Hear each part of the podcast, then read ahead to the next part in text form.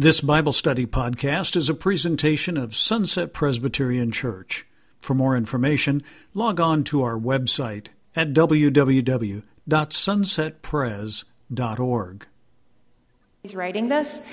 It's clear that he's not a sailor because he doesn't have the proper nautical terms or lingo.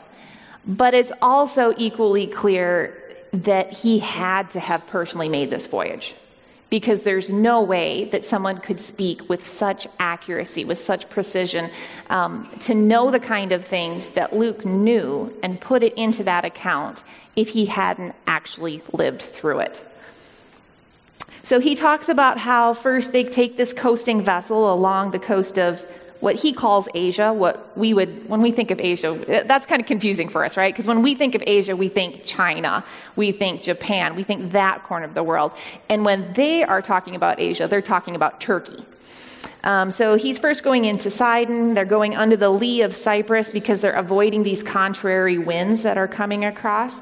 Um, and then they kind of go across this open sea along Cilicia which I kind of thought, oh, Paul's from Tarsus. I wonder what he thought as he was going past. Oh, bye bye. There's my home right there, um, way back when.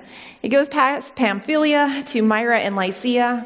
And if you want to follow the map in the back of your book, you can. You'll notice that this town, Lycia, is directly north of Alexandria in Egypt. Now, Egypt um, was sort of being as Rome required so much grain to, um, they had a, a, kind of a deal where the Caesar would provide a certain measure of grain every day for all of the people who were citizens of Rome, not necessarily the poor. This wasn't like, um, food stamps, but this was for all of the people who were citizens of Rome. They were entitled to a certain amount of, of grain every day. So that required a tremendous amount of grain exported or imported rather into the city of Rome. And so a lot of that came from Egypt. And Alexandria is this port city. It is just um, south of Lycia. So this would be a good place to meet a larger Egyptian grain ship, which is on its way to Rome, even though they're heading into a time of year when um, all of that trade is coming to an end because the weather is becoming far too dangerous with winter. From Myra, they do um, take an Alexandrian grain ship on its way to Italy. They go slowly and with difficulty off of, I don't know how to pronounce it, Cnidus and the wind doesn't allow them to go further, so they have to take the lee side of Crete off Salmone. And they continue again. They're just going along the coast because they can't head out into open sea. The winds are too strong. They can't do it. So they're trying to stay along the coast where the winds are not quite so strong. And eventually they end up at Fair Havens. Now, the normal route, if you're looking at your map, map, would have taken them south of Rhodes and north of Crete, straight across to Sicily. So, all of this traveling is taking them more and more off track from where they should be for how people normally go. And the slow sailing time along the coast is wasting precious time and it's moving them deeper and deeper into late fall. And so at this point, Paul says, Look, don't go further. But the captain and the owner of the ship don't listen because, on the, one, on the one hand, this port of Fairhaven isn't a place they want to spend winter in. And they have a ship full of investment and a full crew sitting around. So they figure they'd rather try their luck and try and move on to Phoenix, where it'd be a little bit more fun to hang out during the winter, I presume. Maybe it's a bigger city, something like that. So the winds seem favorable, and they just go for it. And that's when this northeastern wind flies up. And this is a, a common occurrence in there. This is how the storms of the area at that time um, happen. You have a, a strong wind from the north and the east. And the wind, you know, it's just completely changed direction, right? From this hard west wind, and then it was a soft southern breeze, and then all of a sudden, completely opposite from the north and the east. Too strong to face, and they can't handle it. They're just driven along by it. So we have these incredibly fascinating details about. He talks about how um, they see, oh, here's a little island. Let's let's creep up on it, and then it just blocks the wind just enough. They're able to get the ship's boat, which is kind of like a lifeboat. Um, these boats are, are when you're going into a harbor, you need something like a little tugboat to take you to to and from shore because otherwise the ship is going to become, you know, grounded on sandbars or something like that. So they have this little boat that's able to, um, when they're in a harbor like that, take people to shore. They're able to get that secured and bring that up. Um, and from there, they realize they have just enough time to be able to try and do whatever they can to make the ship uh, secure in the storm. And so, one of the practices at the time, these are all wooden ships, um, they take cables and they wrap them around the hull. They go underneath and wrap the, the hull of the boat so that it kind of holds it together. So, it's going to um, make it stronger against the, the force of these waves. So, they're able to do that. And then um, they reinforce the hull of the ship and then they said, um, fearing they'd be run aground on the Syrtis. Now, this is a notorious graveyard for ships that's along the African coast. And you have to imagine they are going so fast and the storm is so strong, they're probably not even sure exactly where they are. And they just know we're going in the direction of Africa and we are going to end up just like so many ships before us um, in this graveyard of ships. So they end up lowering some gear, and this is one of those areas where Luke doesn't really know what he's talking about. They're just lowering something, and we're not sure what it is. Maybe it's an anchor to slow their progress, but they're driven along. And they become so violently tossed, they actually throw their cargo overboard. Now it's no longer a, a matter of you know, whether or not we can make it there to, to bring our grain into port. This is, we are fearing for our lives. And we would rather come alive, or come through this alive and not have anything to show for it, to have to lose all of this cargo, than to um, keep it and end up having everyone die. The third day, they throw the ship's tackle overboard with their own hands. I think maybe as opposed to having it ripped off, which would be terrible, but now they're so desperate, they just toss it overboard. And for many days, they can't see the sun or the moon, so they have no idea where they are. They haven't eaten in days. All they've got is some grain, probably that's left over from that cargo, because they don't want to starve in the storm. And they lose hope of being saved. And it's at this point that Paul says, Take heart, the ship is lost, but we will all live. An angel of the Lord, to whom I belong and whom I worship, came to me and told me, Don't be afraid. You must stand before Caesar, and God has granted you all those who sail with you around the 14th night, a lot of time's gone by, right? But I guarantee you that every single one of those days has been equally long. It's around the, the, hour of midnight, and they suspect they're nearing land. So they take a sounding twice, and they discover, yep, it is getting shallower, and quickly. So they let down four anchors, and they pray for day to come. I imagine that's not Paul praying. That's, that's the other sailors that are praying for day to come, and I'll get to that a little bit later. The sailors later then get really panicky and they hatch a plan to make off with the ship's boat, which would save them, but it would leave the ship without anyone who knows how to navigate or sail. So Paul quick tells the centurion and the soldiers, and they end up cutting the boat free. At dawn, Paul encourages them to eat. They dump the rest of the grain overboard. There's 276 people on board. And so they get everything ready to go. They release the anchors, they hoist the sails, they aim for the beach, and they end up striking a reef or a sandbar. The boat struck, the waves are smashing the back of the ship to pieces. They're going to die within sight of shore, is what they're all worried about. And that's when the soldiers decide they're going to kill all the prisoners so that they can't escape. Thankfully, the centurion intervenes, and everyone makes it to shore.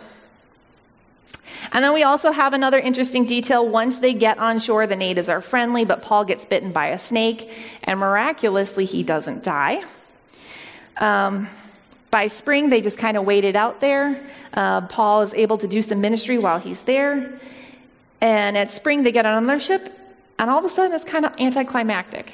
It's like when a storm suddenly just blows away, and all of a sudden, clear skies, birds are singing, the sun's out. Wait, what, what just happened? So they're able to get to Rome. Lots of believers come and meet him. Paul meets with the Jewish elders first, just like he does pretty much everywhere. And as always, some believe, many do not. And so Paul says that he's going to take the gospel to the Gentiles who will listen. And Luke's conclusion is he lived there two whole years at his own expense and welcomed all who came to him, proclaiming the kingdom of God and teaching about Jesus with all boldness and without hindrance. So, as I thought about what to talk about today, at the end of this book, one of the themes that kind of kept coming back to me was the idea of ending well. because Luke is ending this book. And honestly, okay, what I'm not going to talk about is I'm not going to talk about ending our Christian walk, our life, all of that well, because there's there's so much better information from that in um, in the epistles. But there are a couple of things I think in this passage that we can see. How does, how does Luke attempt to end the book of Acts well? How is Paul, as he is reaching his final destination, how is he able to make it there, faith filled, to be able to hold out to the end? The first thing that I realized was there's this ending well means navigating the tension between the big picture and the little picture. And what I mean by that is how can Luke spend so much time and details on the voyage to Rome and then cheerfully condense over two years of preaching while in prison in Rome into two sentences? And also, like, what's, what's up, Luke, with what happens next? Does Caesar listen to Paul? How do the Roman Gentiles respond? Is Paul declared innocent or guilty? What happens? He gives us just such a, such a little bit of everything condensed. Well, part of that is because the big picture story Luke is trying to tell is not simply a biography of Paul's life. It's the story of the spread of the gospel from Jerusalem and Judea to Samaria to the ends of the earth. And so now we've reached that point where that has been fulfilled. Um, but on the other hand, Paul and Luke were friends. And for Luke, that shipwreck was one crazy ride that he had to go through. It wasn't just something that he interviewed people about, this was something that he lived. It was personal. And if you lived through that, I'm sure that you would probably go on and on and on about it too. so he can't help go but go into detail about it because he lived it himself. And I'm reminded that God can see and handle both the big picture and the day to day intimate kind of stuff the stuff that matters to me this second because I'm actually living it, and the stuff that is going to matter for eternity. Like right now, my drive into here facing traffic and stuff like that, that matters to me tremendously. That feels very real to me right now. But I know that five years from now, this particular drive in probably isn't going to come on my radar. In eternity, that's probably not something that is going to feel like it matters that much, but right now it does. But God can handle both of that because He cares for us now and forever. But of course, when it comes to my life, sometimes I really wrestle with this because I am an eternal spark in a here today, gone tomorrow body. I'm a nearsighted soul, or a far-sighted soul in a nearsighted existence. I find this tension shows up especially in the middle of storms.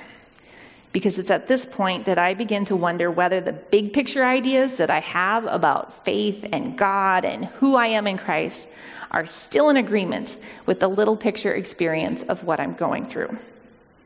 So I find myself cross checking God, are you still there? Are you still taking care of me? Do you see what I'm going through? And are you planning on doing anything about it in the near time future? And I try really hard to explain my current little picture problem in the light of a big picture understanding, going, why is this happening? Surely there's got to be a reason for it, a lesson or a meaning for why I'm going through this. In fact, when I was prepping for this lesson, those were the kind of questions I found myself asking. What caused this storm, God? Why did you allow it? You who can control the wind and the waves. I mean, you wanted him to go to Rome. So was this like opposition from Satan trying to keep Paul from his destiny? Or what was, what was going on? I don't really understand this. Then I noticed something interesting. And it was that never, not once, do I find Paul huddled over in the bottom of the boat, moaning, Why, God, why?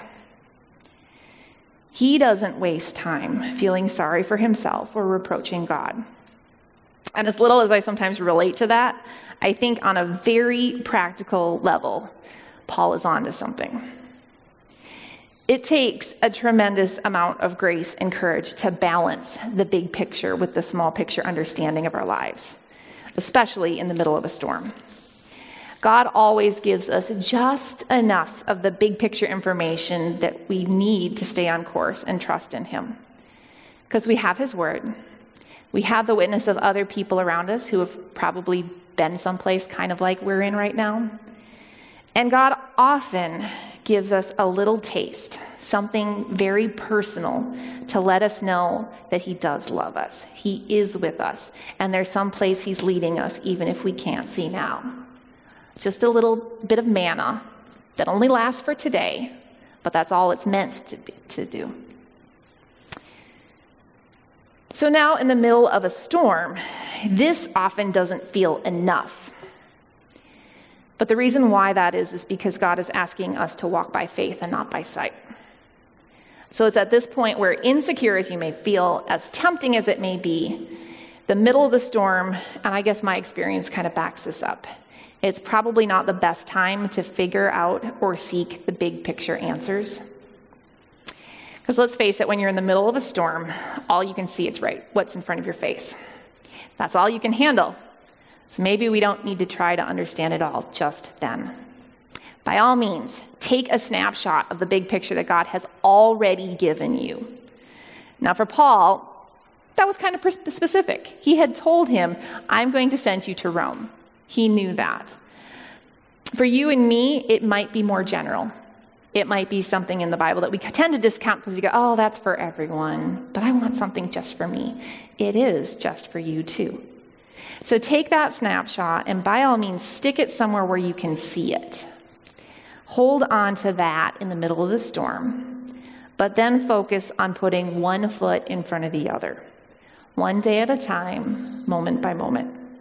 Because that's what I see Paul doing. Each and every day through this nightmare of a storm, Paul is staying engaged. He's praying and listening to God. He's watching to see what the crew and soldiers are doing moment by moment. Because if he didn't, well, those soldiers were going to panic and they were going to, you know, go off and do whatever they were going to do. Paul was keeping abreast of exactly what was happening. And he was doing whatever small bit he could do to help and encourage. And that was enough. Secondly, and I won't go too much into this, but ending well, I think, requires us to acknowledge and incorporate stormy seasons into the calendar of faith. You know, why did Paul face a storm? Assumes that the storm is an anomaly. It assumes that God prefers to take the easiest path with no resistance. Where did I get that idea? the truth is, this was winter. This was the stormy season.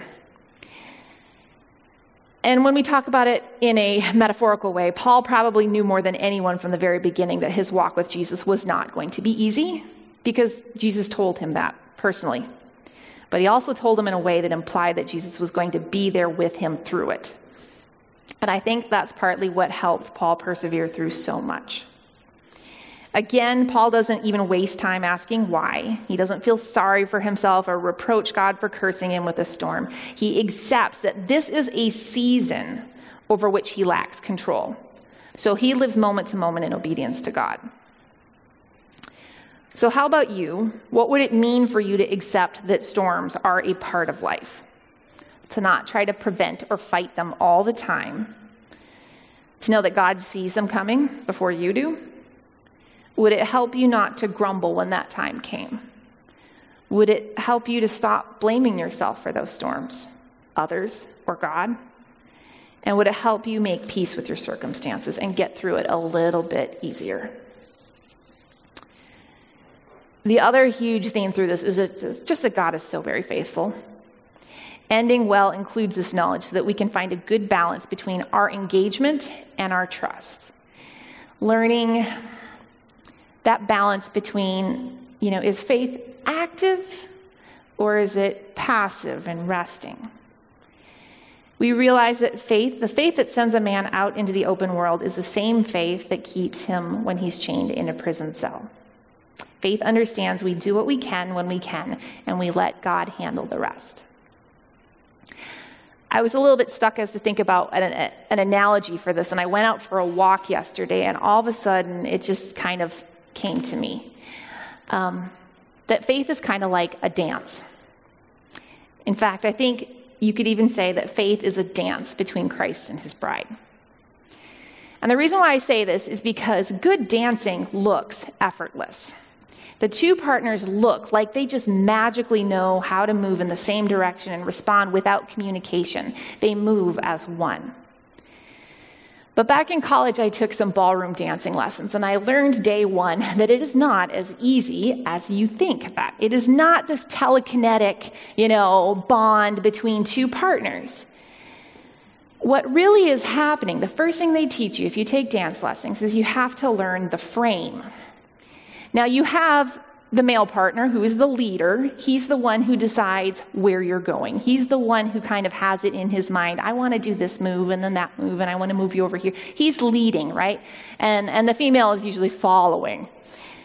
But how she follows, how she knows what she's doing. From the outside, it looks like that woman is just passively resting on her partner, right? She just has her hand on his shoulder. She's just resting. And he's pushing her along on the dance floor. No, that's not quite exactly what happens. When you learn the frame, you learn that you have to you put your hand on your partner and you have to have a certain amount of resistance of leaning into the partner. You don't just rest it passively like a limp rag. No you have to you, you have like a there's actually quite a bit of of pushing between you and them. You don't see it because there's no movement but there is quite a bit of, of that um, pressure. So when you're leaning into your partner, what happens is it unlocks this sort of secret communication because you can feel in the shoulder muscles of your partner what direction they're going to go before their body goes. You can feel them turning. You can sense that. And so you're not just being, oh, you know, pushed around. You sense, you know where they're going to go. So that resting is actually a leaning into the partner. And you can feel when they're going to move. And just so, when we talk about resting in Christ, I think that also includes leaning into Him, especially in prayer. And I think we know this because when the angel says to Paul, It has been granted to you, think about that. It's been given to you as in you've been asking for something and I'm responding. I'm granting to you the lives of the other people on the ship. So, even though maybe it's a little bit of a stretch, I think that shows Paul was presumably interceding in prayer for all of the lives on the rest of the ship. Now, contrast this where Paul is actively interceding for everyone else. He is listening to God, but he's, uh, he's got that, that leaning into God in the moment. Contrast that with the sailors and the soldiers who go at midnight, they prayed for day to come.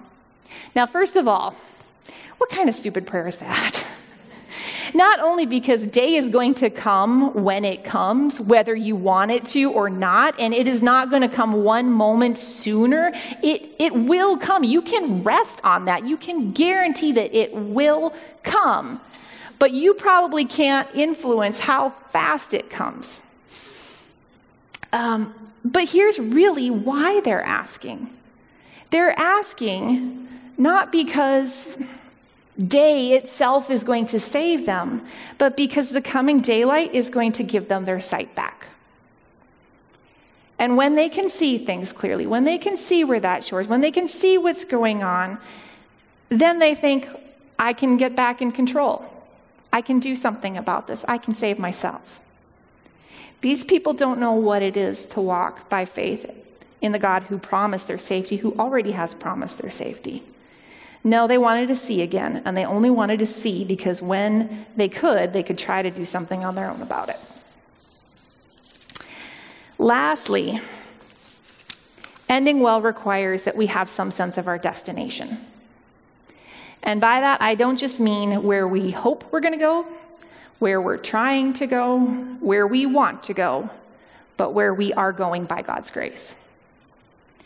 As I was studying this passage and kind of thinking about Acts in retrospect and that big picture for what he was trying to, to tell us in this account, it suddenly occurred to me that the Great Commission, as Luke describes it in his account, he doesn't record it as a command. Now, the Great Commission, when we think about it, is the account in Matthew 28, 18 to 20. And it says, And Jesus came to them and said, All authority in heaven and on earth has been given to me. Go therefore and make disciples of all nations, baptizing them in the name of the Father, Son, Holy Spirit, teaching them to observe all that I have commanded you. And behold, I'm with you always to the end of the age. That's the Great Commission that we know that we've memorized, that we think of. But when Luke is describing this instance, in the Gospel of Luke, Luke 24, 44 to 49, then he, Jesus, said to them, These are my words that I spoke to you while I was still with you, that everything written about me in the law of Moses and the prophets and the Psalms must be fulfilled. Then he opened their minds to understand the scriptures and said to them, Thus it is written that the Christ should suffer and on the third day rise from the dead, and that repentance and forgiveness of sins should be proclaimed in his name to all nations, beginning from Jerusalem. You are witnesses of these things. And behold, I am sending the promise of my Father upon you, but stay in the city until you're clothed with power from on high. He does it in this roundabout way about saying, It is written. These things are written. And what is written is that it's going to be proclaimed to all nations, beginning from Jerusalem. And then in Acts, he does it again. Chapter 1, verses 7 to 8. He, Jesus, said to them, It's not for you to know the times or seasons that the Father has fixed by his own authority, because they were wanting to know when is all this going to happen? When is, this, when, when is Israel going to finally, all of these prophecies, when are they going to come true? Jesus says it's not for you to know those things, but you will receive power when the Holy Spirit has come upon you, and you will be my witnesses in Jerusalem and in Judea and Samaria and to the end of the earth. I found that kind of interesting. What does this tell us about this book and how Luke understands his subject matter? It's an account of what God has already done. That's what the gospel is. He says, the law, the prophets, the Psalms said all of this about the Son of God, and he came, da da da da da. And it was fulfilled just like that. Part two the Great Commission. This gospel is going to be preached, starting Jerusalem to, the, to Samaria, to the ends of the earth, when the disciples are given the gift of the Holy Spirit. And it happened, da da da da da, just like God said. There's this sense that even in the situation where God hasn't yet fulfilled his promise, it's as though it has already been finalized because God has said it would be. There's no question. If God says it's going to be so, then it is. And I wonder if that was, if that shaped Luke's mindset when he looks at the role of the church. When he sees the church and he sees what God has already done through Christ Jesus, and he looks at the apostles and he looks at the gospel and he looks at the Great Commission, he says, Well, God has said that this is going to be, and we are just living that out we see in Paul's case how tremendously strengthening it was to encourage him to go on when God gave him a specific destination. You're going to Rome. I'm taking you there. And because I've said it, you don't have to doubt that when you encounter a storm. Because I've already said, I'm taking you there. So it's going to happen. We may not always have such a specific destination in our life, but then again, Paul worked for years without one. But I think that we can conclude that we all know the general destination God has for us. We have promises that we can be certain of. We can know that if we need it, God is not above giving us specific instructions, and that if He doesn't, we can carry on in the knowledge of the general ones. Either way, if God leads you to it, He will lead you through it. So, do you know your destination? Do you know your calling? Do you know what God has already said about you? On Sunday, we were singing a song, and this was something on the way in here that the song just, the words kind of came back to me. Um, Whom the Son sets free, oh, is free indeed. I'm a child of God. Yes, I am. In my Father's house, there's a place for me. I'm a child of God. Yes, I am. I am chosen, not forsaken. I am who you say I am. You are for me, not against me. I am who you say I am. So, as we conclude this study, as we look at the ways that where we want to, as we've reached an ending and we're reaching new beginnings, um, I just want you to keep that in mind. Remember what God has already said about you. Remember who He is. Remember that He's faithful to complete those things. And I pray that that would give you great encouragement and joy as you move forward. Heavenly Father, I just thank you so much for the study, God. I thank you for all of the small picture details that Dr. Luke gives us in this account. I thank you for all the names and the faces that we have come to know as we've read this book. And I thank you, God, for the big picture. I thank you for the way that the little picture supports the big picture, and the big picture gives meaning and direction to the little picture. I pray that you would do that in our lives. I pray that you would bless these ladies in their conversation today and in their as we move forward through the summer and um, and on and on. Bless them in Jesus' name. Amen.